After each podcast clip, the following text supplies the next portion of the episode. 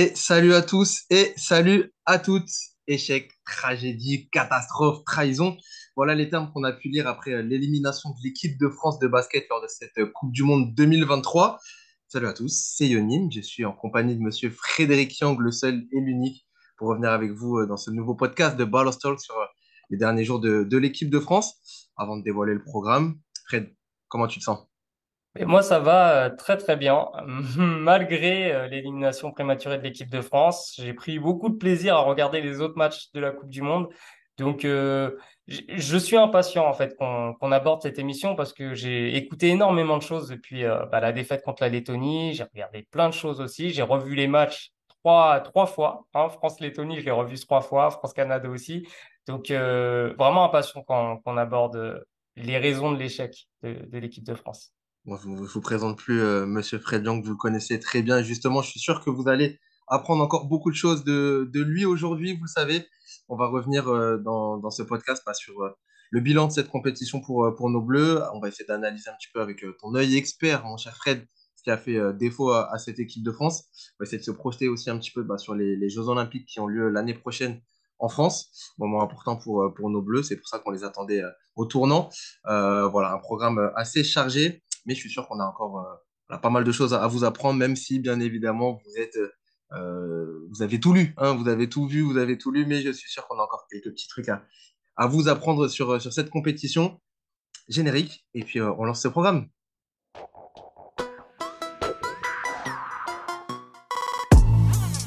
We talking about practice. Not a game, not a game, not a game. We talking about practice. D'un dauphin, t'en fais pas un requin. If you don't want to play that way, don't play that way.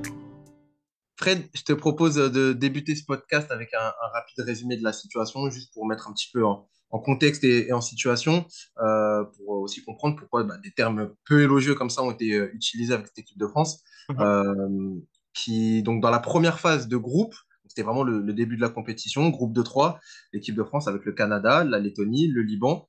Bah, les Bleus ont perdu leurs euh, deux premiers matchs. Euh, une fessée contre le Canada, 95-65, euh, 30 dans la musette. Euh, une nouvelle défaite contre la Lettonie, 88 à 86, ce qui acte euh, du coup bah, une, élimination. L'é- L'équipe de France ne pouvait plus se qualifier pour le second tour. Euh, donc la, fin des, matchs pour nos Bleus. Dernier match à, jouer euh, dans cette phase de poule contre, euh, contre le Liban. Euh, voilà, 79 à 85 pour une victoire assez difficilement euh, accrochée. Et puis des matchs de classement. C'est un petit peu triste à dire pour cette équipe de France, mais euh, l'équipe de France a joué des matchs de classement ensuite contre la Côte d'Ivoire et l'Iran. Donc victoire contre l'Iran 82 à 55 et victoire 77 à 87 pour nos Bleus contre la Côte d'Ivoire. Donc on termine sur une note positive, même si ça a été compliqué. On termine donc 17e de, de cette compétition. Je me tourne vers toi, Fred, euh, après cette petite mise en, situation. La Coupe du Monde continue, on le rappelle, avec euh, euh, l'élimination de, l'Espagne notamment. Le Canada est toujours là, les États-Unis sont toujours là. On va continuer à suivre cette compétition, bien évidemment, mais concentrons-nous sur nos Bleus. Je veux te, voilà, la question, elle, est très simple. Comment on se sent après une, élimination comme ça? Bah, évidemment, la, déception est, énorme. Enfin, je pense que le, les retombées médiatiques, enfin, j'ai entendu beaucoup, énormément de choses sur l'équipe de France. Enfin, c'est, sûr que, que, en fait, tout ce qu'on a dit avant la compétition, je pense que c'est, toujours, c'était valable, en fait. Euh, on voit que c'est quand même très ouvert, cette compétition. On, a vu que les États-Unis étaient franchement prenables dans cette compétition. On voit que la partie de tableau, en fait, euh, tout ce qui jouait en fait avec euh, l'Italie, ces groupes, les premiers groupes étaient beaucoup plus abordables. On voit la Lituanie qui avait fait un perfect et là qui prend, qui, qui prend une valise contre la Serbie. Donc, d'un côté, on n'a pas eu de chance en réalité parce qu'on est tombé sur un groupe H extrêmement relevé. On peut le voir, l'Espagne est sortie et a perdu contre les deux équipes de notre groupe, la Lettonie et le Canada. Donc, on a tiré beaucoup de conclusions, peut-être hâtives, parce que c'était euh, sans compter en fait le niveau réel des équipes qui étaient dans notre groupe et notamment la Lettonie. Euh, mais ça, je pense qu'on va en parler en, longueur. Mais en tout cas, oui, le, maître mot, c'est c'est déception euh, parce qu'on s'attendait pas à ça. C'est vrai, et, euh, on a fait euh, plus du- d'une heure de podcast avec toi ensemble là, pour euh, analyser un petit peu bah, avant cette compétition. Voilà, c'est dire que, que cette équipe de France pouvait le faire. C'est vrai que on a beaucoup parlé de, de, nos Bleus. Il y avait beaucoup de choses à dire aussi sur les autres équipes, notamment, on le voit, c'est quelque chose qui a peut-être été oublié par certains aussi, le niveau, tu l'as dit, de, de... Nous y compris, hein, je, je, nous mets dans l'eau parce que c'est, enfin, sans Porzingis, c'est peut-être que on a baissé un peu la garde aussi sur la Lettonie, alors que le, le, fond de jeu était là et il y a aussi des, des, joueurs qui ont été surprenants dans cette équipe et qui continuent à nous surprendre. Et c'est peut-être euh, ce qui, euh, ce qui a manqué aux Bleus, justement, le, cette surprise, enfin, qui a surpris nos Bleus, justement. Avant de euh, revenir sur toutes les raisons de cette déroute, il y a beaucoup de choses à dire, on va dérouler là-dessus. Euh, J'aimerais qu'on s'écoute un petit extrait d'Evan Fournier, euh, qui est l'un des, leaders de cette équipe de France, qui s'exprimait euh, à la télévision après euh, le premier match des Bleus face au Canada. Bah, on s'est pris une belle branlée, il hein. n'y a, pas d'autre mot. on n'a jamais réussi à vraiment se mettre dans nos systèmes, de par leur pression défensive. Ils nous ont repoussés, que ce soit sur les lignes extérieures aussi bien qu'à l'intérieur. je ne sais pas ce que ça donne le rebond. Ouais, ils ont plein de canons offensifs. Bon, bah, c'est simple que ça. Ils nous repoussent et, et on n'a pas réussi à se mettre dedans. Voilà, c'est tout. On vient de s'écouter euh, Evan Fournier, c'était après la, défaite face au Canada, une grosse défaite d'entrée, ça nous a saisi euh, un petit peu sur, le vif. Eux-mêmes n'avaient pas forcément euh, encore la, toute la lucidité pour, pour peut-être analyser cette, cette défaite. On va essayer de le faire là maintenant après plusieurs, plusieurs jours. Est-ce que c'est un petit peu symptomatique de ce qui s'est passé dans cette Coupe du Monde, ce que dit Evan, notamment bah, sur euh, sur le fait que voilà l'équipe de France n'a pas réussi à mettre en place ses systèmes, euh, a manqué peut-être un peu d'impact. Est-ce qu'on peut, est-ce que c'est un peu le résumé de ce qui a manqué, notamment face au Canada et face à, la Lettonie ensuite? Alors globalement, oui. Alors j'ai fait une une émission euh, qui a été improvisée après le match contre le Canada où j'ai donné euh, mon point de vue. Euh, donc, euh, j'ai notamment cité cinq points. Le, truc, c'est que contre le Canada, j'ai trouvé que l'entame, je vais revenir rapidement sur ce que j'ai dit, j'ai trouvé que l'entame était cohérente. Sur le plan de jeu, pour moi, c'était clair. En fait, le but, c'était c'était de d'empêcher le jeu rapide des Canadiens. Donc, on est allé au bout de nos, nos, nos systèmes. On a essayé d'aller au bout de nos systèmes pour vraiment empêcher ce, ce, ce, ce va-et-vient, en fait, euh, ce match de ping-pong. Et euh, ça a été très bien maîtrisé. Ça a bien marché, ouais. Ouais, sur le premier carton, bah, on prend que 14 points, donc ça, ça a bien marché. Après, au fur et à mesure, le problème, c'est que les Canadiens ont mis énormément d'agressivité sur le porteur de balle et, et également sur, le, sur les sorties d'écran. Nous, tous nos systèmes, les systèmes euh, mis en place par Vincent Collet et qu'on a vu lors des préparations, euh, commençaient vachement sur des écrans non porteurs euh, pour ensuite libérer, libérer Van Fournier, pour qu'ensuite il y ait de la création. En fait, on n'avait pas de jeu, euh, si tu veux, on ne créait pas d'avantage rapide euh, sur du pick and roll en début de, possession, par exemple. Et en fait, on a tout le temps été euh, hors timing. C'est-à-dire que le, joueur qui récupérait la balle, euh, récupérait la balle avec 14 secondes sur la possession. Et il fallait vite enchaîner et il n'y avait pas d'avantage en fait dès, dès, qu'il récupérait la balle. Donc du coup, on, a joué un peu sur un, faux rythme et on a été franchement sauvé par notre adresse. Evan Fournier a mis des, des shoots incroyables. Euh, mais contre le Canada, ce qui a été criant, ce qui a été euh, vachement souligné, c'est qu'on n'a pas réussi à, mettre le pied dans la peinture. Euh, Au-delà de faire des passes au poste bas, ça a été très compliqué pour nous de, ne serait-ce que de mettre tes pieds dans la peinture sur des drives. Et, sur le, le, les passes, ça a été aussi catastrophique contre la Lettonie, mais ça, on va en parler juste après. Mais globalement, oui, sur ce match-là, on n'a pas réussi à mettre en place nos systèmes parce que les Canadiens ont été très, très, très agressifs et on n'a pas su répondre positivement à cette agressivité. Et c'est justement un truc que tu soulignais, comment l'équipe de France allait répondre mentalement euh, face aux défis euh, qu'elle allait rencontrer. Ben, malheureusement, elle n'a pas répondu présent, elle n'a pas répondu de la bonne manière. C'est un point justement que j'avais abordé et qui découle un petit peu. Alors, c'est facile de dire ça. Euh, J'en parlerai peut-être un peu plus en détail aussi après. On écoutera Nicolas Batum. Ce côté leader absent aussi ou en tout cas les leaders qui font des mauvais choix. Je pense à Evan Fournier euh, qui euh, n'a pas forcément fait les, bons choix, notamment sur le Canada sur la deuxième mi-temps, qui peut-être aurait dû faire d'autres choses. C'est facile à dire comme ça, mais voilà, il y avait un, autre rythme justement à donner, une autre façon de jouer. Euh, un joueur comme Nicolas Batum euh, qui euh, termine avec zéro point dans un match aussi crucial face au Canada. moi, ça m'embête un petit peu. Je sais que Nicolas n'est pas un mec qui euh, va scorer n'est pas forcément le, celui qu'on attend le plus à, ce niveau-là, mais il y a un moment donné d'exemple de, à donner de tu es un leader, de d'aller encadrer certains joueurs, de montrer avec l'exemple euh, certaines choses.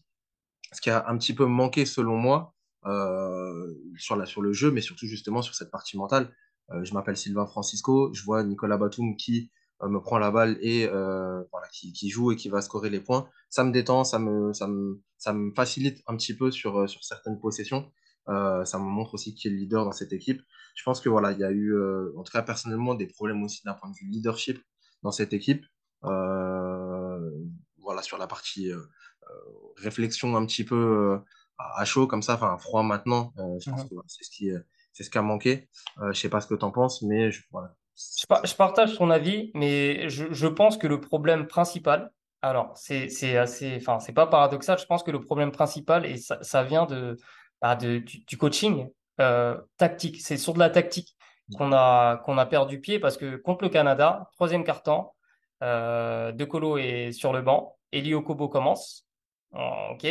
Le truc, c'est que Elio Kobo, il prend le feu. Il prend le feu parce que chez le, bah, le, cible clairement en, défense et euh, il prend feu à ce moment-là en fait chez et, et, le match il bascule à ce moment-là parce que on commence le carton il y a trois points d'écart il me semble et en, deux minutes ça passe à plus 10 et à partir de ce moment-là les Bleus ont commencé à paniquer et, euh, et le fait qu'en fait Batum le problème aussi de, de cette équipe de France c'est qu'on a des très bons joueurs euh, mais le problème, c'est qu'aujourd'hui, en NBA, ils n'ont plus de, de rôle. Enfin, Batum, aujourd'hui, euh, il, peut avoir de l'impact aux, Clippers, mais au fur et à mesure de la saison, il a quand même de moins en moins joué. Aujourd'hui, il joue plus poste 5 sur un, 5 small ball. Tu vois, il n'a plus le rôle qu'il avait pu avoir par le passé en NBA, ne serait-ce que lors de ses jeunes années à Portland, où il avait vraiment un, un rôle, euh, c'était un role player. Enfin, tout, quasiment toute sa carrière, ça a été un role player. Euh, Batum, d'ailleurs, quand il a eu plus de responsabilités à Charlotte, ça s'est mal passé parce qu'il cherchait un peu son rôle. En équipe de France, c'était un peu plus clair, mais là, il a plus, je pense qu'il a plus euh, euh, cette aura, il a plus tout simplement le niveau pour élever son niveau quand c'est nécessaire. Mais globalement, je te rejoins sur la faillite du, du leadership. Evan Fournier, Nando De Colo aussi, il faut pas oublier aussi qu'il ben, il a été un peu effacé et il a aussi très mal réagi face à la Lettonie. Mais on va parler de la Lettonie juste après. Mais globalement, je suis d'accord avec toi sur, sur la faillite des leaders. Mais je tiens vraiment à insister sur un point c'est que sur les deux matchs, la clé, pour moi, elle se joue aussi tactiquement.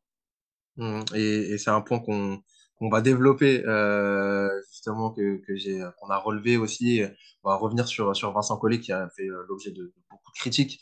Euh, on va essayer de démêler un petit peu tout ça et voir voilà, sur quoi on peut, tabler ou pas, sur quoi on peut taper ou pas pour euh, le coach de l'équipe de France. Euh, perte de balle, euh, ça a été aussi un, marqueur important, forcément sur ces deux matchs-là. 17 contre le Canada, on est à 20 contre la Lettonie.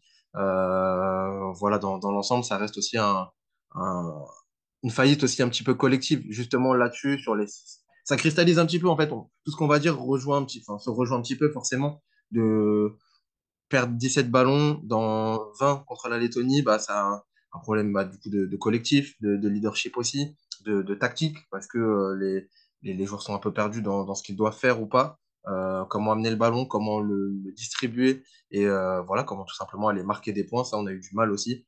voilà, globalement, si sur les trucs que j'ai relevés, je te laisserai développer après. Et là, vraiment, j'ai englobé les deux matchs ah de façon très très facile. Euh, voilà, globalement, c'est la même chose. Euh, je parlais du coup des, pour moi des, des leaders absents. Euh, l'autre gros problème, forcément, les pertes de balles. Un problème de, de collectif aussi, je pense. et comme tu l'as dit, ça fait partie du coup de, de ces tactiques, etc. Mais voilà, un esprit collectif qui, qui, a fait défaut, qui m'a manqué et qu'on n'a pas retrouvé. des gros problèmes de défense. on va commencer par là aussi. Ça, une force de l'équipe de France, normalement, c'est sa défense. Et là, tu encaisses euh, autant de points, c'est pas possible. C'est pas possible. Et ils l'ont dit, les joueurs l'ont répété, c'est peut-être ça qu'ils ils ont oublié de s'appuyer sur ce qui leur faisait, ce qui faisait leur force, c'est-à-dire cette défense-là. Mmh euh, euh, peut-être qu'ils ont oublié de, s'appuyer dessus. Alors, je sais pas s'ils ont oublié ou s'ils n'ont pas pu, tout simplement. Mais en tout cas, voilà, la défense a, été un, gros problème. Et puis, bah, forcément, on parlera du coaching après. Je sais pas ce que, ce que tu en penses. Est-ce que tu vois d'autres choses aussi à développer là-dedans? Non, globalement, tu as, tout résumé, euh, mais euh, je pense justement, euh, tout ça, ça rejoint un truc. C'est que l'équipe de France s'est construite, quand on réfléchit bien, en réalité sur des individualités. Sur. Défensivement, ça dépendait pas forcément d'un schéma, mais plus de la qualité des joueurs. On a un Rudy Gobert qui a toujours été un bon protecteur de cercle, mais on avait des Batum, tu vois, qui étaient dans la fleur de l'âge. Euh, on, avait ces, joueurs-là qui étaient capables de, faire la différence individuellement. On n'avait pas de schéma forcément euh, vraiment très très fort en défense. Et c'est peut-être la chose que moi je reproche aujourd'hui à Vincent Collet. En tout cas, un reproche c'est peut-être un peu fort, mais, mais là où je peux cibler des faiblesses, c'est ça. On n'a pas eu, on n'a pas vraiment une identité. Euh, en équipe de France. On a toujours dit que la défense c'était ouais ce qui faisait euh, notre force, mais en vrai c'était plus une question d'individualité. C'est, on a des, des, joueurs mobiles, des joueurs grands, des joueurs longs, des joueurs euh, athlétiques, mais en fait on n'a pas de schéma défensif. Quand je vois comment la Serbie a défendu, a défendu aujourd'hui contre la Lituanie, les mecs ne sont pas plus forts que nous athlétiquement mais ils avaient un schéma défensif qui était vraiment très agressif, huilé. Et c'est pareil avec les autres équipes. Je peux sortir la Lettonie aussi, qui, qui défend extrêmement bien avec des, des limites. Et nous, en fait, le problème, c'est qu'on repose un peu trop, que ce soit en attaque ou en défense, sur nos qualités individuelles, notamment les qualités athlétiques pour la défense. Donc euh, ça, pour moi, ça a été un, là, ça a été criant sur cette compétition, vraiment où justement on tombe sur des Canadiens qui sont plus forts athlétiquement que nous, on n'a pas su répondre différemment parce qu'on a été battu dans le duel sur ce match.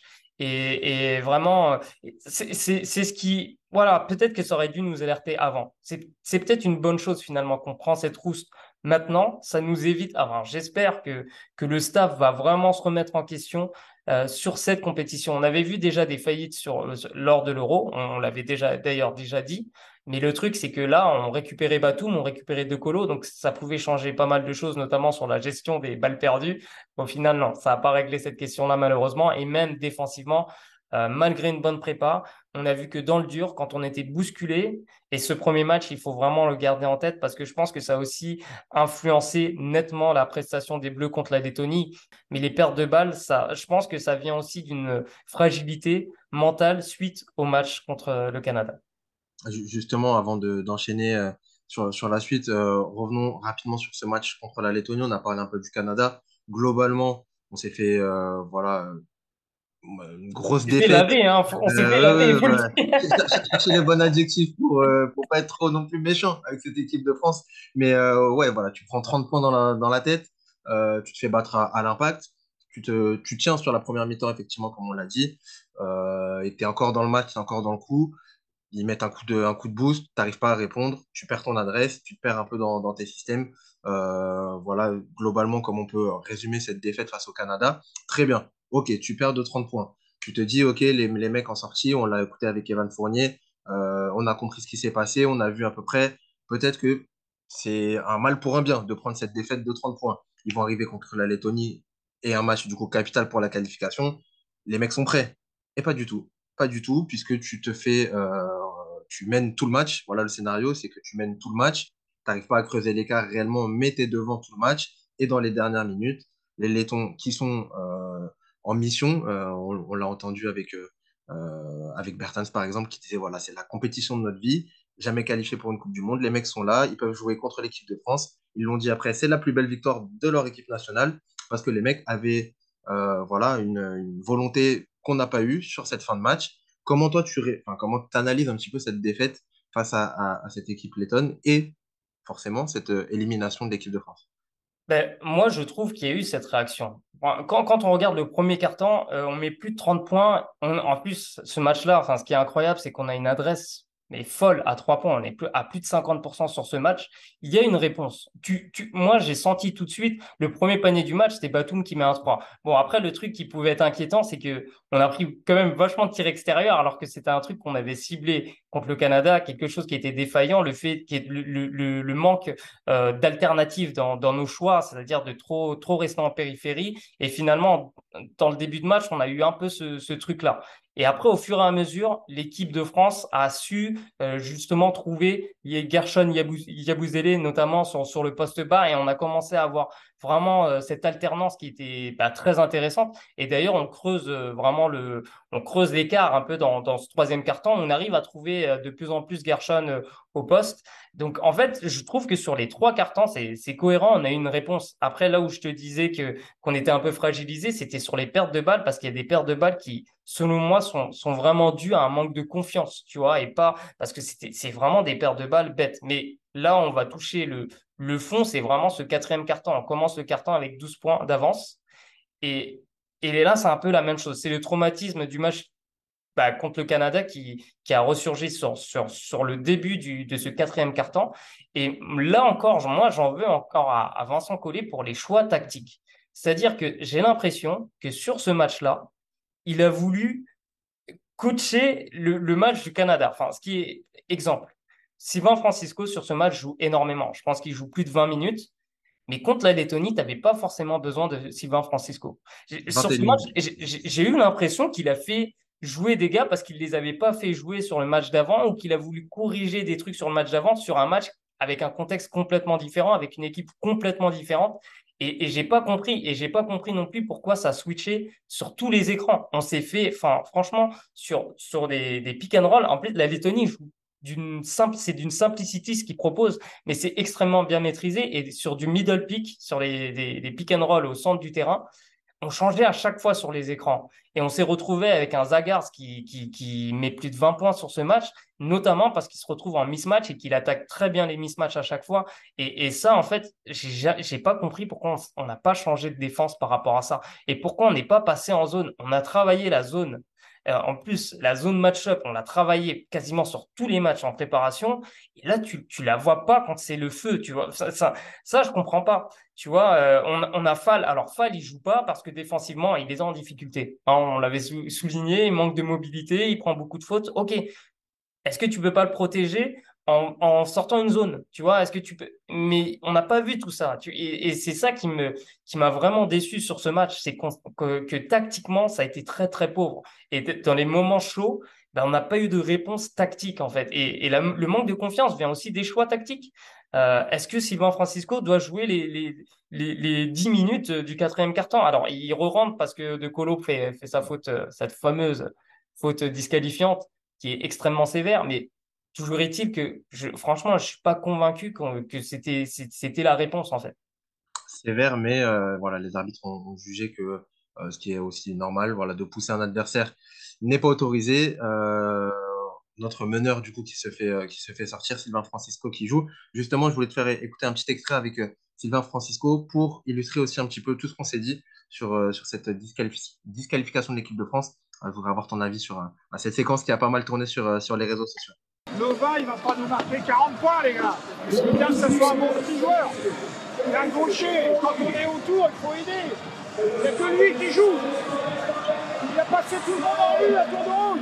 Il faut faire quelque chose.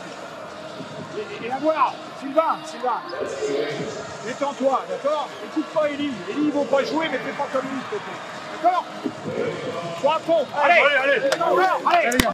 Vous l'avez reconnu, c'est bien évidemment le coach de l'équipe de France euh, qui s'adresse euh, à Sylvain Francisco. C'était lors du, troisième match contre, contre le Liban, euh, en s'adressant à, Sylvain Francisco. Et voilà, si on tend un petit peu l'oreille, on entend que le coach s'adresse à Sylvain en lui disant de se détendre et de ne pas faire comme Eli qui ne veut pas jouer. ça a été beaucoup commenté sur, sur les réseaux. Est-ce que c'est quelque chose, un fait de jeu pour toi, ou est-ce que c'est un peu symptomatique de, de, cette ambiance et de ce qui se passe dans cette équipe de France? Bah alors, après, on, enfin, on peut pas vraiment savoir ce qui s'est passé. Euh, d'ailleurs, certains ont ciblé la, la prépa.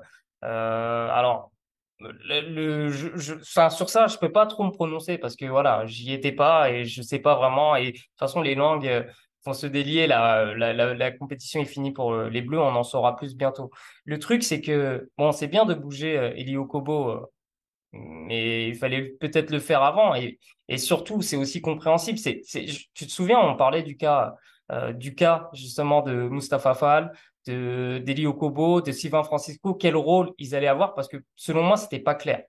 Et tu vois, Eli Okobo sur ce deuxième match, il se retrouve à jouer 4 minutes alors que contre le Canada, euh, tu vois, il, joue plus de 20 minutes. Encore une fois, il y a eu un manque de cohérence vraiment de la part de Vincent Collet. J'insiste, hein, moi, je, le, but, c'est pas de dire que Vincent Collet est nul, loin de là, mais il y a eu des incohérences vraiment tactiques criantes et même de management criantes sur cette compétition. Et, et moi, j'ai, enfin, j'ai pas compris. Il l'a piqué, certes, derrière, euh, Elio Kobo a répondu. Il a fait euh, globalement trois, trois bons matchs après.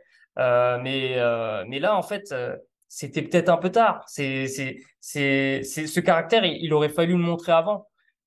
Donc en fait cette séquence ouais elle est elle est peut-être drôle elle est peut-être pour moi elle est anecdotique elle est juste anecdotique mais elle souligne aussi que que l'un des gros défauts de Vincent Collet c'est peut-être euh, son son leadership à lui son charisme à lui comment il arrive à faire passer les messages? Parce que là quand on entend les joueurs on a l'impression vraiment qu'il y a qu'il y a un truc qui n'est pas passé il y a Mustapha Fall aussi qui je sais pas si tu as vu son interview pour Basket où clairement il a dit il il a pas compris son temps de jeu. Il a dit bah clairement j'ai pas joué quoi. Enfin, et, et oui c'est dommage parce qu'on a des c'est très très compliqué après hein, quand t'as quand t'as beaucoup de bons joueurs pour trouver des rôles qui sont différents en club euh, en sélection nationale il faut trou- trouver ça et, je trouve que Vincent Collet aujourd'hui c'est ce qui lui fait défaut il, n'y arrive pas encore il n'y arrive pas il n'arrive pas à donner des rôles à des joueurs qui pourraient être impactants et qui sont qui ont des grands rôles en club il n'arrive pas encore à à, vraiment à, adapter, à, les, à, leur, à leur trouver des rôles différents en équipe nationale. Et peut-être que ça vient d'un manque de charisme, un manque de leadership, je ne sais pas. Mais, mais pour moi, c'est un, un peu symptomatique de ça, là, ta séquence. Euh, tu fais la, transition parfaite puisque je voulais aborder le cas de Vincent Collet. On va revenir un, peu plus dans, dans le détail, euh, qui a cristallisé pas mal de critiques. Euh, juste avant, je voulais quand même qu'on s'écoute euh, Nicolas Batum, capitaine de, cette équipe, au micro justement de, la télévision aussi. Ça, c'était cette fois-ci après le deuxième match contre la Lettonie, synonyme de disqualification. Euh, on l'a entendu euh, très ému. Apparemment, il avait un, message à faire passer. On l'écoute tout de suite. C'est une grosse déception, c'est sûr. On a, craqué mentalement, on a craqué physiquement. On n'a pas été ensemble, on n'a pas. Voilà, ils ont été très forts aussi. Voilà, ils ont fait un gros match. Faut pas leur retirer ça, mais euh, ce match caractérise un peu ce qui s'est passé depuis 5-6 semaines. Et si on veut être bon, on est une bonne équipe. On est une très bonne équipe. On l'a montré depuis quelques années. On a montré qu'on était, pouvait être au top, européen et mondial plusieurs fois. Aujourd'hui, on l'a pas montré sur cette campagne depuis, un petit moment. Il faut se mettre tout le monde doit se mettre en question, joueurs, coach, fédération, même là-haut, tout le monde doit se remettre en question. Ce qui s'est passé cet été. Et pourquoi ça n'a pas été bon? Qu'on se prive de certains joueurs, qu'on mette des, des conditions, on perd des joueurs à cause de certaines conditions. Il faut que tout le monde soit commit. C'était ma dernière Coupe du Monde. Oh, tu me connais. J'ai- loupé des étés, mais j'ai tout fait pour ce putain de maillot. Et quand on se prive de certains gars, dans des compétitions comme ça, gros, on est ensemble, putain. Ça fait trois, ça fait des années qu'on met quelque chose en place. On, est, on pouvait être champion du monde. On a, fait, on a déconné les joueurs, certes. Mais il y a une remise en question de beaucoup, beaucoup de personnes. Il me reste un an avec cette équipe-là. On a besoin de tout le monde à Paris. On a besoin des meilleures conditions. On a besoin de tout le monde. J'en ai rien à foutre de ce qui est politique ou je sais pas quoi. Il nous faut la meilleure équipe de France possible, la meilleure équipe de France possible. Bon, j'ai- foiré ma dernière Coupe du Monde ça me fait vraiment chier, crois-moi. Et on vient de s'écouter euh, Nicolas Batum, le, capitaine de, cette équipe de France, avec euh, bah, les mots forts euh, du, du capitaine. Alors voilà, c'est un, autre débat. beaucoup de choses qui se sont dites aussi après cette interview, voilà, qui ont pas mal déchaîné sur, euh, sur les réseaux sociaux. Euh, voilà, on, pourra revenir dessus euh, à un autre moment peut-être, et n'hésitez pas à nous dire aussi ce que vous avez pensé. Je sais que voilà, personnellement, je me suis dit que ça était un petit peu facile de la part de, de Batum qui se cachait derrière beaucoup de choses. Euh, voilà, c'est un autre débat. Mais Batum, ce qui est à, à retenir, c'est qu'il invite tout le monde à se remettre en question, des joueurs à la fédération, mais aussi il parle du coach. La question, Fred, est très simple. Tu nous as un peu répondu, mais je vais avoir de nouveau ton avis dessus. Est-ce que, euh, selon toi, Vincent Collet est responsable? Alors, bah, pour moi, il est forcément responsable. Enfin, pour moi, sa, respons- sa, sa responsabilité, elle est criante sur, euh, sur cette compétition parce qu'on se, la faillite, elle est d'abord tactique. Vraiment, j'insiste sur le Canada et la Lettonie. Et euh, j'insiste aussi sur le fait que je trouve que Vincent Collet est globalement un bon entraîneur. Hein. C'est, vraiment pas, tu vois, à charge ce que je dis. Euh, moi, j'aimerais juste aussi revenir sur cet extrait qui, qui est hyper intéressant. D'ailleurs, j'ai vu ton tweet euh, sur, sur le sujet, j'ai vu les réponses aussi. Euh, mais du coup, en fait, les défaites on accentue souvent des, des, des petites choses, tu vois. Et sous le coup de l'émotion, on va souvent ressortir des choses qui bah, on aurait pu gagner le match contre la Lettonie. Hein. si Francisco met son, tir, on, continue dans la compétition. Est-ce que toutes ces, choses seraient sorties? Je ne pense pas. Tu vois Mais c'est vrai qu'en fait, les, petites choses. Euh, c'est exactement ça. Moi, c'est ça. Et le truc, c'est que, alors, forcément, il y a un fond de, de bah, le fond de vérité. De toute façon, il, il, il est évident, mais depuis quelques mois, sans doute, il y a un truc par rapport à la Fédé et les joueurs. On l'a vu sur le cas euh, Johannes avec euh, l'équipe de France euh, féminine. Batum s'était d'ailleurs exprimé, il me semble, sur First Team, où il trouvait ça débile. Tu vois Donc en fait, c'est c'est peut-être, tu vois, ces choses-là qui, après une défaite, bah, tu sors tout. Comme le cas bah, Thomas Hurtel, parce que on peut croire que derrière, il se cache derrière, enfin, derrière ça. Je pense pas, mais je pense que quelque part, ça a un impact aussi. Parce que Thomas Hurtel, c'est un, joueur qui a été important dans, l'histoire de l'équipe de France, surtout ces, dix dernières années. On a eu une faillite sur ce poste de meneur. Est-ce que Thomas Hurtel aurait, euh, résolu tout? Je ne pense pas, peut-être pas. En vrai, on ne sait pas.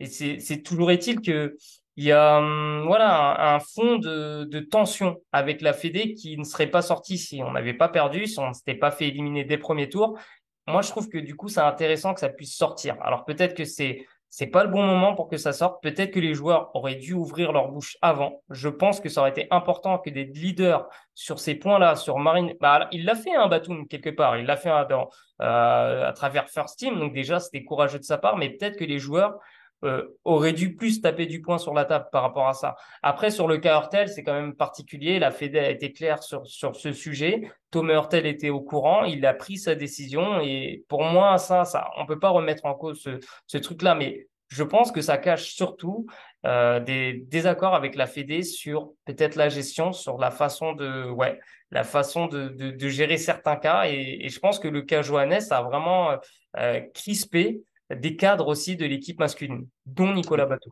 Et, est-ce que pour toi, euh, je te repose la question, hein, mais voilà, est-ce que pour toi ça a été aussi une critique? Alors oui, il, parle du coach, mais voilà, est-ce qu'il y a quand même un, gros point qui est visé sur, sur le coach? Est-ce que, la question elle est là, est-ce qu'il y a une cassure aussi? Euh, Selon toi, hein, je ne sais pas comment nous, on n'est pas à l'intérieur du groupe, donc forcément c'est compliqué de répondre, mais est-ce que tu as ressenti ça, une sorte de cassure avec bah, les joueurs et, le coach euh, ou pas?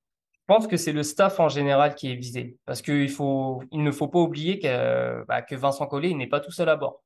Il a Rudy Nellum qui, est là depuis des années. Il a aussi euh, euh, Donadieu, Pascal Donadieu qui est là. Il a aussi euh, bah, tout ce qui est préparateur physique. Alors là, c'est Emmanuel Lacroix, je crois, de, de l'Asvel. Bon, bref, là, je suis pas en train de cibler des, hommes en particulier, mais toujours est-il que, enfin, il y a des choses qui ont été sorties aussi par rapport à la prépa, qui était une farce selon certains joueurs anonymes. Euh, alors, est-ce que c'est l'organisation des matchs? Est-ce que c'est l'organisation de la préparation physique en amont de la compétition? Je pense que c'est plus ça qui est ciblé. Euh, ce qui est cool avec la Fédé de foot, c'est qu'on voit tout le temps, euh, tu vois, plein de vidéos sur la prépa physique, euh, ce que font les Bleus. Donc, tu, tu, peux, tu peux à peu près voir ce qui a été fait.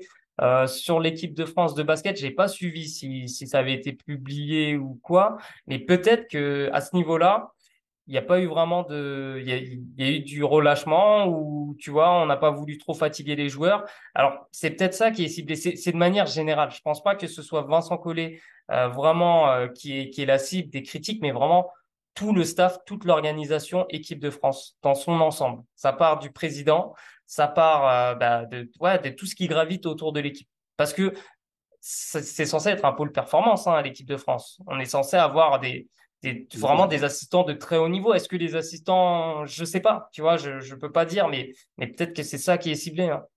Bon, Plus euh, Vincent Collet. Ce qu'on comprend. Alors, un petit rappel quand même du, du bilan de Vincent Collet en, équipe de France. Euh, quand même, puisque voilà, beaucoup de monde ont, demandé sa, son départ. Euh, depuis 2009, Vincent Collet est à la tête de cette équipe de France. Euh, sept médailles internationales, on est champion d'Europe en 2013, on est vice-champion d'Europe en, en 2011 et en 2022, euh, vice-champion olympique en, en 2021. On fait une médaille de bronze aux mondiaux en 2014 et en 2019, une médaille de bronze à l'Euro en 2015. Globalement, le bilan est plutôt bon pour cette équipe euh, de France, voire euh, très bon, même s'il y a des finales perdues. Globalement, il y a une médaille, une médaille en or aussi. Il y a plusieurs finales, plusieurs finales, plusieurs grosses performances quand on n'attend pas forcément cette équipe-là. La question, euh, tu te mouilles ou tu te mouilles pas, mon cher Fred. Mhm. Mais la question, elle est là et c'est ce qu'on réclamait beaucoup de monde. Est-ce que Vincent Collet doit partir? On est à un an des JO. Est-ce que on doit changer de coach maintenant ou pas? C'est très délicat. Très sincèrement, c'est très délicat parce que, euh, parce que en suivant la logique de ce qui a été mis en place, il faudrait continuer avec Vincent Collet. Moi, je pense sincèrement qu'il faut continuer avec Vincent Collet parce que c'est pas sur cette compétition qui est cruciale. Enfin, tout, va se résumer à cette compétition au final. Euh, tout ce qui a été fait en amont, là, c'est c'est chez nous quoi. C'est les JO de Paris. C'est c'est on sait que la, la pression est énorme. Tout tout va graviter autour de cette compétition.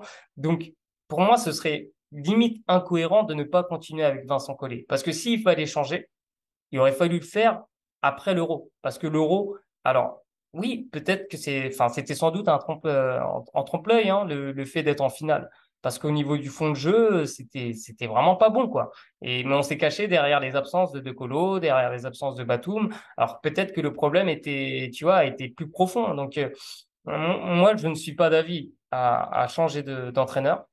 Par contre, est-ce qu'il va être capable de, changer? Il faut savoir que là, cette année, il n'aura pas de club, il va pouvoir se focaliser vraiment sur l'équipe de France. Est-ce qu'il va, être capable de, justement s'adapter, de, peut-être un peu changer, de, faire évoluer sa façon de voir le jeu, sa façon de, justement proposer des choses différentes, que ce soit en attaque ou en défense? Ça, je, pense que Enfin, j'en sais rien. Typiquement, j'en sais rien, mais on a un gros problème de toute façon dans tous les sports co, enfin, globalement, c'est que le niveau des entraîneurs français, en vrai, euh, il est assez faible. Il est assez faible. Vincent Collet est de loin le meilleur entraîneur français. Derrière, il y a qui? Tu vois, le, le, t'as vu la différence de gap qu'il y a entre le, le meilleur et ce qui pourrait être considéré comme le top derrière? Je, je voulais faire un hashtag pour te, pour te mettre à la tête de cette équipe de France, mais euh, je sais pas si ça va être suivi. Ah ben, j'en ai pas les épaules malheureusement. Mais dans le staff, euh, moi ça me plairait. Mais bon. Non, non, mais ça- plus sérieusement, c'est. Enfin, moi je trouve que c'est inquiétant. Enfin, c'est inquiétant. C'est symptomatique aussi des sports co français. C'est que finalement, on a des athlètes de ouf, on a des joueurs de ouf, mais les entraîneurs, c'est un peu, tu vois, c'est un peu plat, quoi. Il y a, on n'a pas des entraîneurs qui sortent, tu vois. Par, exemple, on n'a pas des, top coachs français qui vont entraîner à l'étranger. Et ça, c'est symptomatique d'un, certainement d'un manque de qualité. Alors, je sais pas, je sais, je sais qu'il y y a des très bons entraîneurs dans les divisions inférieures. C'est pas ce que je dis, c'est pas mon propos. Le, mon propos, c'est dans les entraîneurs de haut niveau français, aujourd'hui, on n'a que Vincent Collet. Ouais. Donadieu, justement, qui, qui, qui est son assistant et qui est là, mais euh, Laurent Lenam En- À la qui, rigueur, on pourrait considérer Pascal Donadieu comme un successeur, mais je sais pas, je, ne suis pas convaincu. Enfin après, tu vois, enfin pour moi, il faut des références aussi. euh, alors, il a coaché en Euroleague, je dis pas euh, Pascal Donadieu, mais tu vois, on n'a pas ces coachs genre Scariolo qui qui coach en Euroleague, qui a eu des résultats avec l'Espagne. Tu vois, euh, euh, on a on a plein de, tu vois, Ettore Messina qui, enfin, tu vois, les coachs italiens, ils s'exportent. On a même des bah, des coachs finlandais qui qui, qui, qui apporte une créativité, tu vois, un, regard différent sur le jeu. J'ai pas l'impression que les entraîneurs français, on a cette, tu vois, cette touche-là, tu vois. Et, et si on remplace Vincent Collet, par qui? Par un coach étranger? Moi, je veux bien le coach étranger, mais qui? Tu vois, qui? peut-être aller chercher du côté du, du championnat français, euh, je sais pas, euh, qui, qui ont coaché en France aussi, pourquoi pas. Ouais, mais t'es, t'es d'accord avec moi qu'il faut du top niveau, tu vois? Enfin, c'est une équipe de top niveau. Il faut un coach de top niveau. Mais est-ce que, est-ce qu'il y a ça, enfin, est-ce qu'il y a une disponibilité? Je suis pas sûr. Je suis pas sûr. Alors peut-être aller chercher un coach NBA, hein, c'est possible. Hein. Tu vois, les sélections nationales le font. Hein. Le Nigeria était allé chercher euh, Mike Brown. Euh, pourquoi pas aller chercher un gars, euh, je sais pas, genre Quinn Snyder, tu vois, un gars comme ça. Là, le, le Canada avec, euh, Fernandez, ils sont à crédit, ils s'en sont bien sortis. Bah ouais, ouais, mais après, c'est, tu vois, c'est plus une culture euh, bah, américaine. Donc, c'est pas, tu vois, c'est pas. Eux, ils ont l'habitude, enfin, entre guillemets. Ils ont, ils ont, nous, les Français, on est quand même euh, très, très sur nous, hein, tu vois. On a du mal à naturaliser aussi. Hein. On l'a toujours fait. Hein. Il, y a, eu des, des joueurs, euh, Comfort Palmer, Tarek Kersey, mais on a du mal, tu vois, avec ce truc-là d'accueillir les, les étrangers, enfin, les, les coachs étrangers ou même les joueurs, tu vois. Bah, le cas Joel Embiid euh, aussi et crispe pas mal de monde. Hein. Donc, euh, toi, alors attends, moi je veux t'entendre sur la question.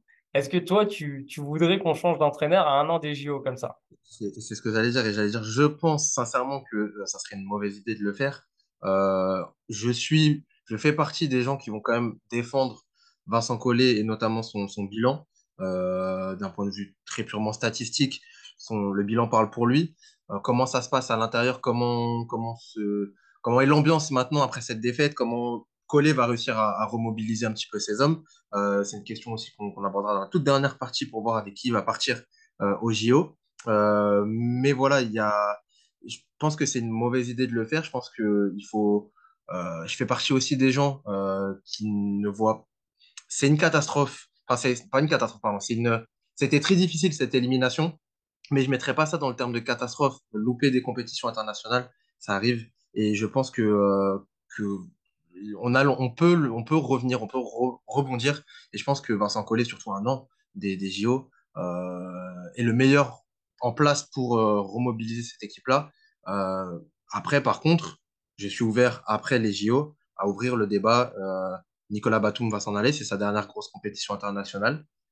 Il y a un renouvellement aussi, euh, un rafraîchissement de cette équipe de France. Peut-être que ça passera par les joueurs, mais aussi par le coach. Donc, ça sera un autre débat. Pour l'instant, je garde Vincent Collet.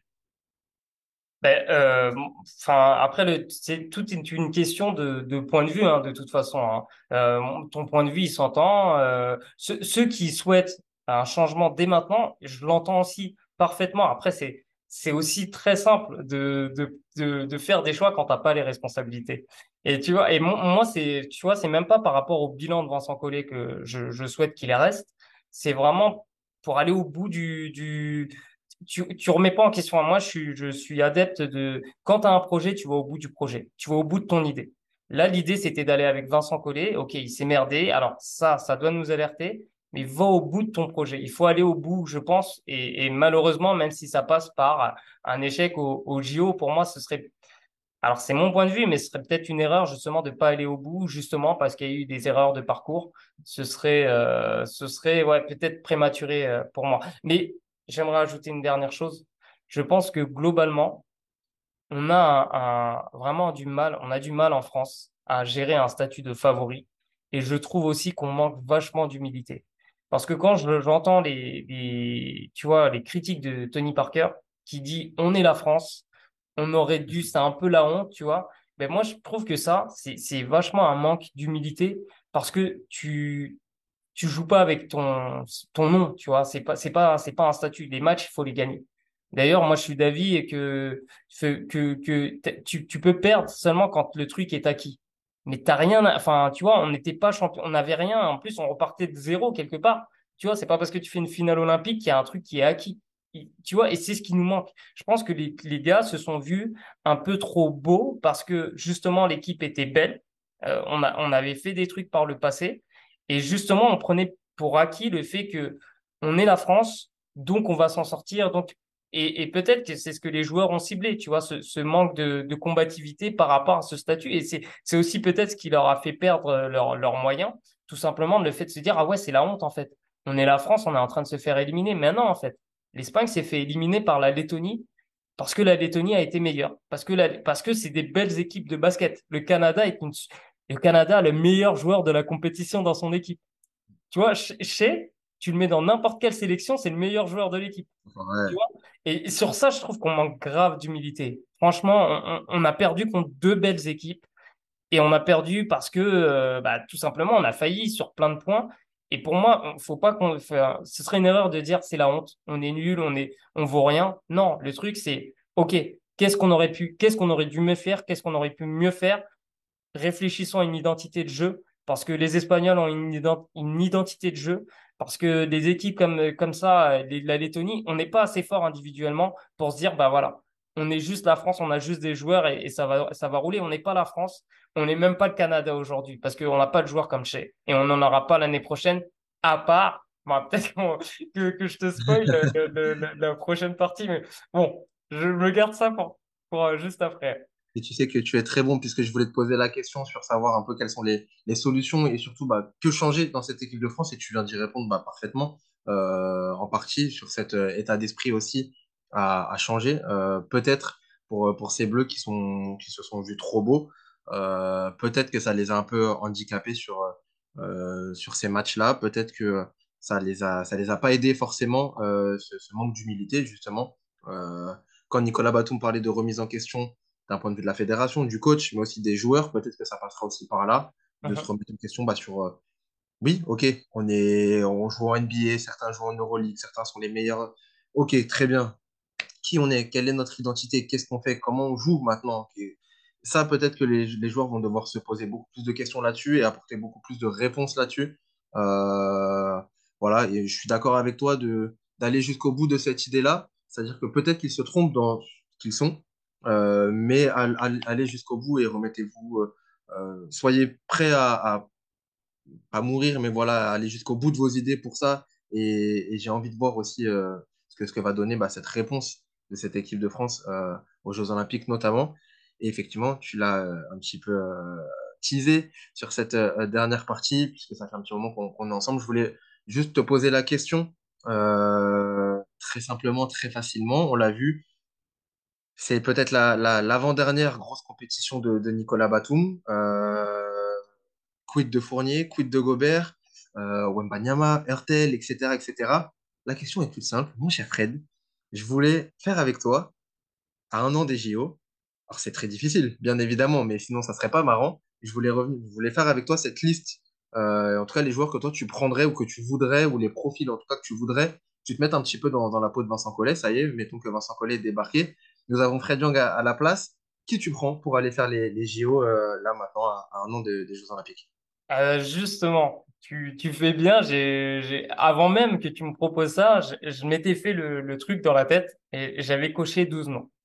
Alors, les 12 noms que j'ai cochés, après, il y a des modifications selon euh, voilà, ce qui est possible ou ce qui n'est pas possible. On t'écoute. Joël Embiid. Très bien. Jo non, mais c'est tout bête, mais si tu as Joël Embiid, il y a tout qui change. Moi, à la base, je ne suis pas, euh, je ne suis pas un partisan euh, de, de, la naturalisation de, de Joel Embiid. Mais bon, euh, si c'est faisable, why not? Et surtout pas, enfin surtout après une compétition comme ça. Donc moi, je me dis voilà, le, moi mon 5 de départ ce serait ça. Joel Embiid en poste 4, Victor Wembanyama. Levé. En poste 3, Evan Fournier. En poste 2, Bilal Koulibaly. Et pour moi, Bilal Koulibaly, il va tout, enfin, va tout changer. Il faut qu'il soit là, il faut qu'il soit titulaire l'année prochaine. Enfin, vraiment, j'insiste sur ça. Euh, quand on parlait d'identité de jeu, ok, si on part sur ça, si on part sur l'identité de jeu de l'équipe de France se base sur la défense, alors un gars comme ça, parce qu'on a souffert, hein, on n'a eu aucun défenseur capable de tenir les lignes arrière. Avec Bilal Koulibaly, ce sera pas la même histoire. Donc pour moi, Bilal Koulibaly, même s'il fait une mauvaise saison, ce que je ne crois pas, il faut absolument qu'il soit pris l'année prochaine et qu'il soit titulaire. Mais là, là, je vais vraiment très loin. Et on rappelle, coup, hein, drafté septième euh, cette saison en, NBA, euh, qui, va débuter en NBA cette, cette année, qui jouait à côté de, Victor euh, à Boulogne. Tout à fait. Et en plus, qui a joué sous les ordres de Vincent Collet. Donc, il y a, il y a, il y a, aussi ça. Et défensivement, voilà, comme j'ai dit, c'est déjà un super, super défenseur. Enfin, je pense vraiment qu'il ce sera déjà le meilleur défenseur sur les lignes arrière de, l'équipe de France. Poste 1, je maintiens Nando de Colo. Je maintiens Nando de Colo. Parce que je pense qu'on n'a pas mieux que Nando de Colo au poste 1, même si certains vont me dire c'est pas vraiment un meneur. Avec l'équipe que je propose là, ce 5 de départ, je pense que Nando de Colo, ça fait, ça fait l'affaire. Ensuite, sur le banc, Rudy Gobert, Gershon Yabouzele, Nicolas Batum. Je conserve Eli Okobo. Je pense que, mais il faut lui trouver ce rôle. Il faut lui trouver son rôle. Mais pour moi, il est trop bon pour qu'on le laisse à la maison. Franck Nilikina, qui au final nous a énormément, énormément manqué sur cette compétition. Et derrière, les deux derniers spots. Alors, j'ai une hésitation. Tout dépend de qui est sélectionné ou pas. S'il y a Joel Embiid, je pense qu'il faut prendre Mathias Le Sort.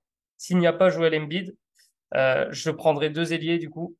Terry Tarpé, enfin, s'il y a euh, Joel Embiid, euh, non, ouais, voilà, c'est ça. S'il n'y a pas Joel Embiid, le sort est dans le est dans l'équipe, du coup, et je prends en plus Terry Tarpé et Kylian Hayes. Très bien, je note. Ouais. Kylian Hayes, pourquoi? Alors, en fait, j'y crois pas du tout pour Kylian Hayes parce qu'il aurait dû être déjà sélectionné euh, sur les, ne serait-ce que pour être un partenaire d'entraînement, il l'a jamais été.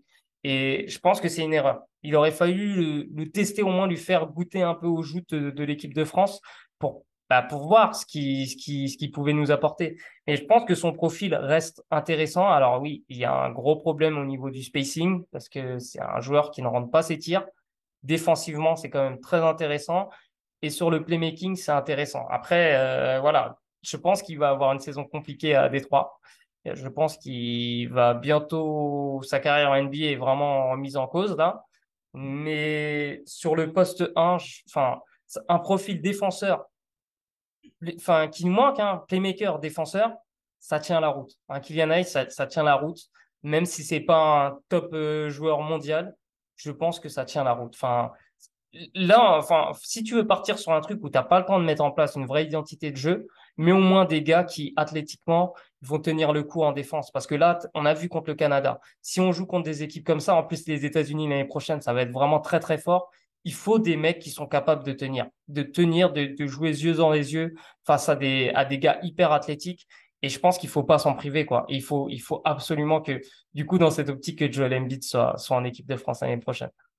Bon, on t'envoie en délégation pour aller convaincre euh, Joel Embiid de, de rejoindre attends, Imagine l'équipe, s'il te plaît. Oh. Joel Embiid, Victor Wembanyama et Bilal Koulibaly. Sur ça, défensivement, t'es es au top, là. Enfin, franchement, et tu mets Franck en plus. Ça, franchement, là, on a vraiment. bon, après, il, faut un peu de, de shot making. Donc, tu, tu gardes Fournier dans l'équipe. Franchement, ce, ce 5-là, moi, il me, il me donne des frissons. Hein. J'ai écouté, euh, alors, je ton avis rapidement aussi dessus euh, avant de conclure. J'ai écouté euh, notamment Jacques Monclar qui, euh, qui essayait de, de, faire un bilan aussi de, de cette équipe de France. lui qui soulignait bah, tout ce qu'on a dit un petit peu. il parlait notamment aussi de l'utilisation des, des, petits en équipe de France, peut-être qui, qui avait manqué. Est-ce que, voilà, je pense à, à des mecs comme Andrew Albici, comme bah, justement Sylvain Francisco qui était là. Euh, est-ce que selon toi, c'est des profils qu'on doit avoir dans cette équipe de France? Euh, Là, il n'y en a pas forcément dans, dans, le, dans les 12 que tu m'as proposés. Est-ce que c'est quelque chose pour toi d'important ou pas? Alors, important, peut-être pas. Euh, il faut faire des choix de toute façon quand tu fais une sélection. Euh, Andrew LBC, ce qu'il aurait apporté là, c'est clairement sa défense euh, sur, des, sur des meneurs, sur des arrières. Tu vois ce qui nous a manqué? Francisco nous apporte de l'attaque, euh, moi, j'entends souvent que Simon Francisco est un bon défenseur. Moi, je ne trouve pas que c'est forcément un bon défenseur. C'est peut-être un playmaker défensif, c'est-à-dire qu'il va faire des actions qui vont être comptabilisées dans les stats, interception contre. Et pour moi, c'est pas forcément un bon défenseur. On l'a vu d'ailleurs contre la Lettonie. Il prend le, il prend l'eau, enfin, sur plusieurs actions, euh, backdoor, il se fait avoir souvent, hein. enfin, sur ces, ces choses-là, euh, même sur des, sur des duels en un contre un. Donc, euh, je sais pas. Enfin, moi, ils ne sont pas dans ma liste. Clairement, je pense que je suis adepte d'un, basket euh, athlétique. Enfin, pour le coup, là, tu vas jouer les meilleurs. Tu vas jouer les états. Si tu veux la médaille d'or, encore une fois, qu'est-ce qu'on veut? Qu'est-ce qu'on veut? On veut la médaille d'or? Ok. Bah, mets, les, meilleurs gars à, dispo. Et je pense que si tu fais les 12 meilleurs joueurs, ou en tout cas, voilà, qui, qui, qui, qui capable de tenir le choc face à des joueurs NBA, je, je ne pense pas que Sylvain Francisco ou, euh, ou un Andrew LBC soit dans la liste. Et c'est, c'est pas du tout remettre en cause leur niveau. C'est, je pense que Sylvain Francisco va être nettement meilleur la saison prochaine parce qu'il va avoir une année en Euroleague avec le Bayern et ça va être un joueur vraiment top. Et je pense pas que tu as besoin d'un joueur comme ça si tu as Embiid et Wembanyama dans l'équipe. Tu vois, parce que tu as, as ce scoring qui est assuré. Tu as besoin de bons défenseurs maintenant. Tu as Fournier et De Colo sur les lignes, arrière. Tu as du scoring à l'intérieur. Maintenant, il te faut des bons défenseurs, tu vois. Donc, prenons les meilleurs défenseurs. C'est pour ça que je vois Kylian Hayes dans cette équipe. Même si c'est pas, voilà, même s'il fait une saison euh, pourrie, même s'il fait une saison où il joue pas, au moins tu sais ce qu'il vaut euh, défensivement. Nilikina, tu sais ce qu'il vaut défensivement. Donc euh, moi, je prendrais plus ce type de profil-là, tu vois. Très bien, c'est noté. J'espère que dites-nous euh, si, si vous nous écoutez, n'hésitez pas à nous donner aussi euh, votre liste. Euh, je vais, je vais mettre ça au propre, je vais partager ça sur, sur les réseaux, mon cher Fred, et on va essayer de, de débattre un petit peu avec tout le monde. Et ta liste à toi? C'est compliqué, j'ai regardé un petit peu tous les noms, alors je suis globalement assez d'accord avec toi. Alors, je pense pas que malheureusement que Joel Embiid sera, sera présent. Euh, j'attends de voir aussi euh, bah, sur. euh, je sais que beaucoup ont regretté, et peut-être moi aussi un petit peu, à voir sur la saison qu'il fera, etc. Un Matem Bay, par exemple, qui avait fait beaucoup de bien à cette équipe de France. Euh, Tom Hortel, je pense qu'il ne sera toujours pas présent, donc on aura toujours ce problème à la main. Mais Mbaye, c'est la même chose, il joue en Russie, donc euh, Ouais, ouais. c'est pour, ça que ça a fait, ça a aussi manqué du coup à, à cette équipe-là. Euh, sur les lignes extérieures, un Kylian Hayes, euh, bah, pour répondre à, à ce que tu disais, je comprends l'idée d'aller chercher un, fort potentiel défensif. Euh, malheureusement, je pense que vu la saison qui se projette pour lui, euh, je le prendrai pas. Il n'est pas en pleine confiance. J'ai aussi envie de prendre, à part, le cas Fournier est un peu à part parce que lui, en termes de confiance, peu importe ce qu'il fait, il en déborde dans tous les cas. Un mec comme Kylian Hayes, j'aurais peut-être un peu plus envie d'avoir quelqu'un qui euh, arrive en confiance.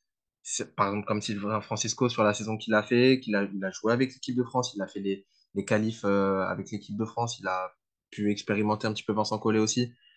Il y avait cette, euh, ce truc-là qui me faisait dire que ça pourrait être une, bonne chose à voir sur la saison et, et comment ça va se passer. Mais est-ce que je le reprends? Pourquoi pas? Peut-être à la place justement d'un Kylian Hayes. Euh, Victor, bien évidemment. Euh, sur le, sur le 11, euh, en tout cas, je ne bouge pas. Victor sera là, Evan sera là, Nando sera là, bien évidemment. Après, je laisse un, Gershon dans, dans le 5, euh, pour moi, qui a prouvé qu'il était plus fort que tout le monde. Et, et je pense que si on- il est bien utilisé, il peut faire très très mal. Alors attends, question par rapport à ça. Si tu as Embiid dans l'équipe, Wemby et Gershon, tu mets quand même Gershon dans le 5? Parce qu'en fait, moi, je mets ouais, je regarde, je regarde. hein. Si, si Embiid n'est pas là, je peux Je mettre que Wemby en 5 et, et Gershon en 4. Mais le truc, c'est que, tu vois, c'est... Ah ouais, non, non, c'est sûr. Bah, de toute façon, ouais, non, non, t'es bloqué. Dans tous les cas, euh, puis de toute façon, avec, euh, t'as pas besoin, avec euh, ce que propose Victor, euh, que ce soit à l'intérieur ou en menace extérieure. j'espère qu'il va progresser dessus d'ailleurs, mais en tout cas, il peut, il peut sanctionner à, à l'extérieur. Je pense que un Gershon n'est pas forcément utile dans, dans ce 5-là. C'est vrai. Bah, ça- encore, une- encore une fois, tout dépend des, tu vois, des points de vue et de, des Non, non, mais je suis d'accord, je suis associations d'accord, de- tu vois. Si, t'as- si, t'as- si c'est effectivement dans un scénario incroyable, tu as Victor euh, Wembanyama et Joel Embiid dans le même 5, euh, je pense que tu es relativement tranquille. Effectivement, il vaut mieux avoir de la défense extérieure, euh, justement parce qu'à l'intérieur, on peut considérer que tu es tranquille, globalement. Euh, on n'est jamais vraiment tranquille, mais euh, bon, globalement, je pense que, je pense que ça va avec ces, avec ces deux-là. Euh, mais je toi, prendrais Batum. ouais, oui, mais en remplaçant? Ouais. Ok. Ouais, ouais, et c'est sa dernière. Je, à encore une fois, hein, je me projette sur la saison et je sais pas quelle saison il fera, peut-être qu'il fera une saison incroyable. Selon ce qu'on a vu les dernières années, je pense que Batum va être un peu, un rôle un peu plus euh, tranquille euh, aux Clippers, enfin un peu, un peu moindre, encore moins aux Clippers. Euh, et je pense que voilà, il faut qu'il passe aussi, qu'il y a une sorte de passage de relais aussi en équipe de France et qui va être plus là pour accompagner aussi un petit peu euh, surtout si le 5 est plus fort sans lui, je pense que ça peut être, euh, ça peut être intéressant à voir avec euh, qui sera titulaire ou pas. Et puis, et puis à l'intérieur, j'ai beaucoup aimé ce qu'a fait, on n'a pas trop parlé, mais j'ai beaucoup aimé ce qu'a fait Mathias Le Sort, notamment sur son premier match. Je pense qu'il y y a un gros potentiel. Je sais que par exemple, un, mec comme Amadou Diaté était là aussi sur les dernières campagnes. Il revient en France, là, à Monaco cette saison.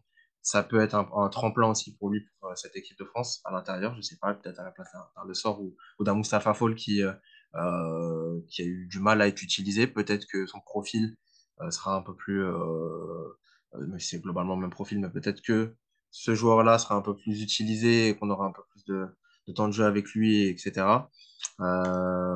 Voilà. Faudrait que, faudrait que je me fasse mes 12 aussi. Là, j'en ai, j'ai quelques noms comme ça.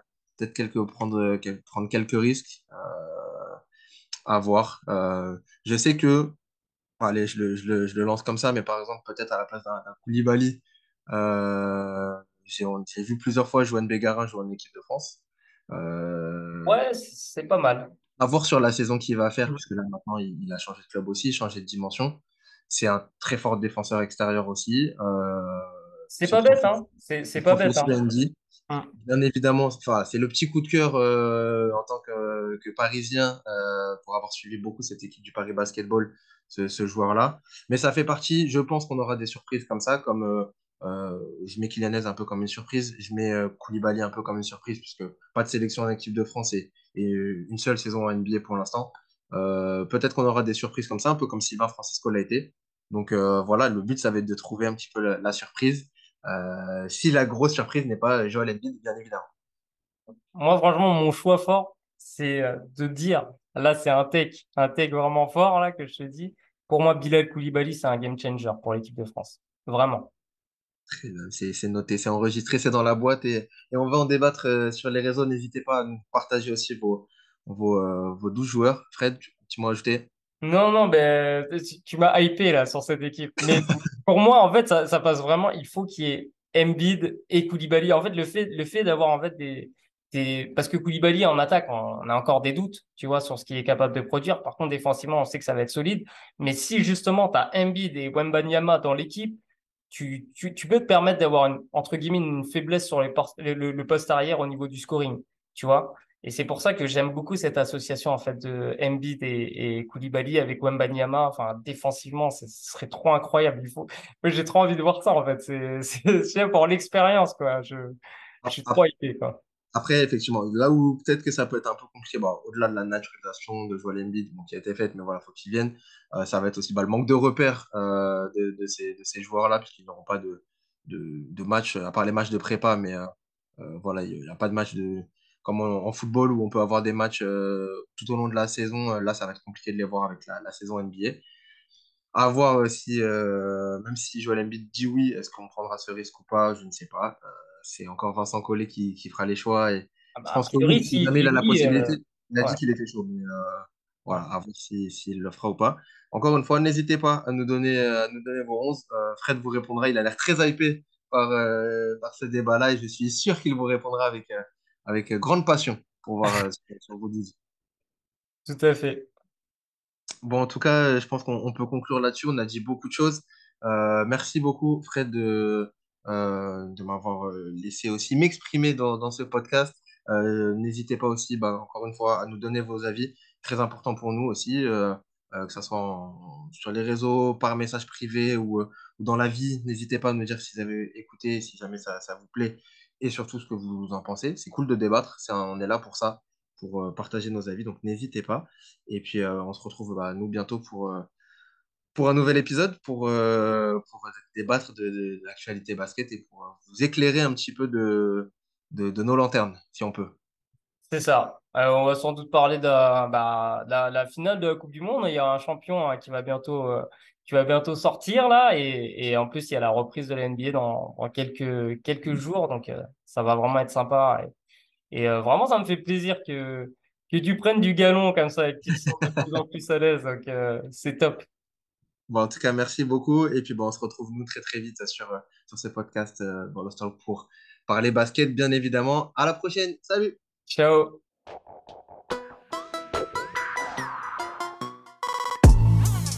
We talking about practice. Not a game, not a game, not a game. We talking about practice. D'un dauphin, t'en fais pas un requin. If you don't want to play that way, don't play that way.